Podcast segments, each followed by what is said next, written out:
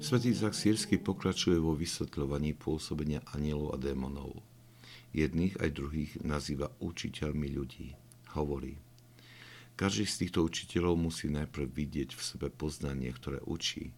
Musí sa ho naučiť, prijať, ochutnať a iba potom to môže ponúknuť svojim žiakom. Tí prví učitelia, anieli, ponúkajú presnú realitu veci zo svojho správneho poznania, ktoré boli schopní nadobudnúť okamžitým pochopením. Ale démoni, hoci majú zápal, chýba im svetlo.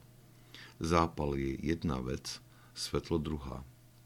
Prvá bez druhej vedie jej vlastníka do skazy. Tá druhá totiž odhaľuje pravdu, ale prvá je iba preludom pravdy. Svetý Izak Sírsky ďalej hovorí, že anieli nám predávajú poznanie, ktoré oni najprv ochutnali a pochopili.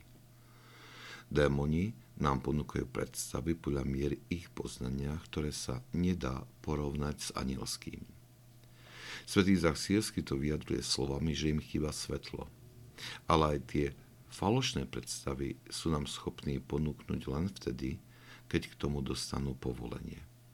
Práve preto ich svätý Izak Sírsky nazýva učiteľmi, pretože Božia prozreteľnosť využíva toto ich pôsobenie, alebo skoro povedané pokúšanie a zvádzanie ako prostriedok, cez ktorý dozrieva duša človeka.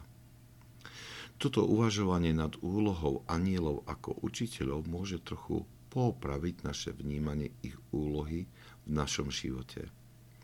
Ak ich považujeme za ochrancov a sprievodcov, tak robíme síce dobre, ale opomíname ich najdôležitejšiu úlohu, ktorou je učiť nás o väčšných pravdách.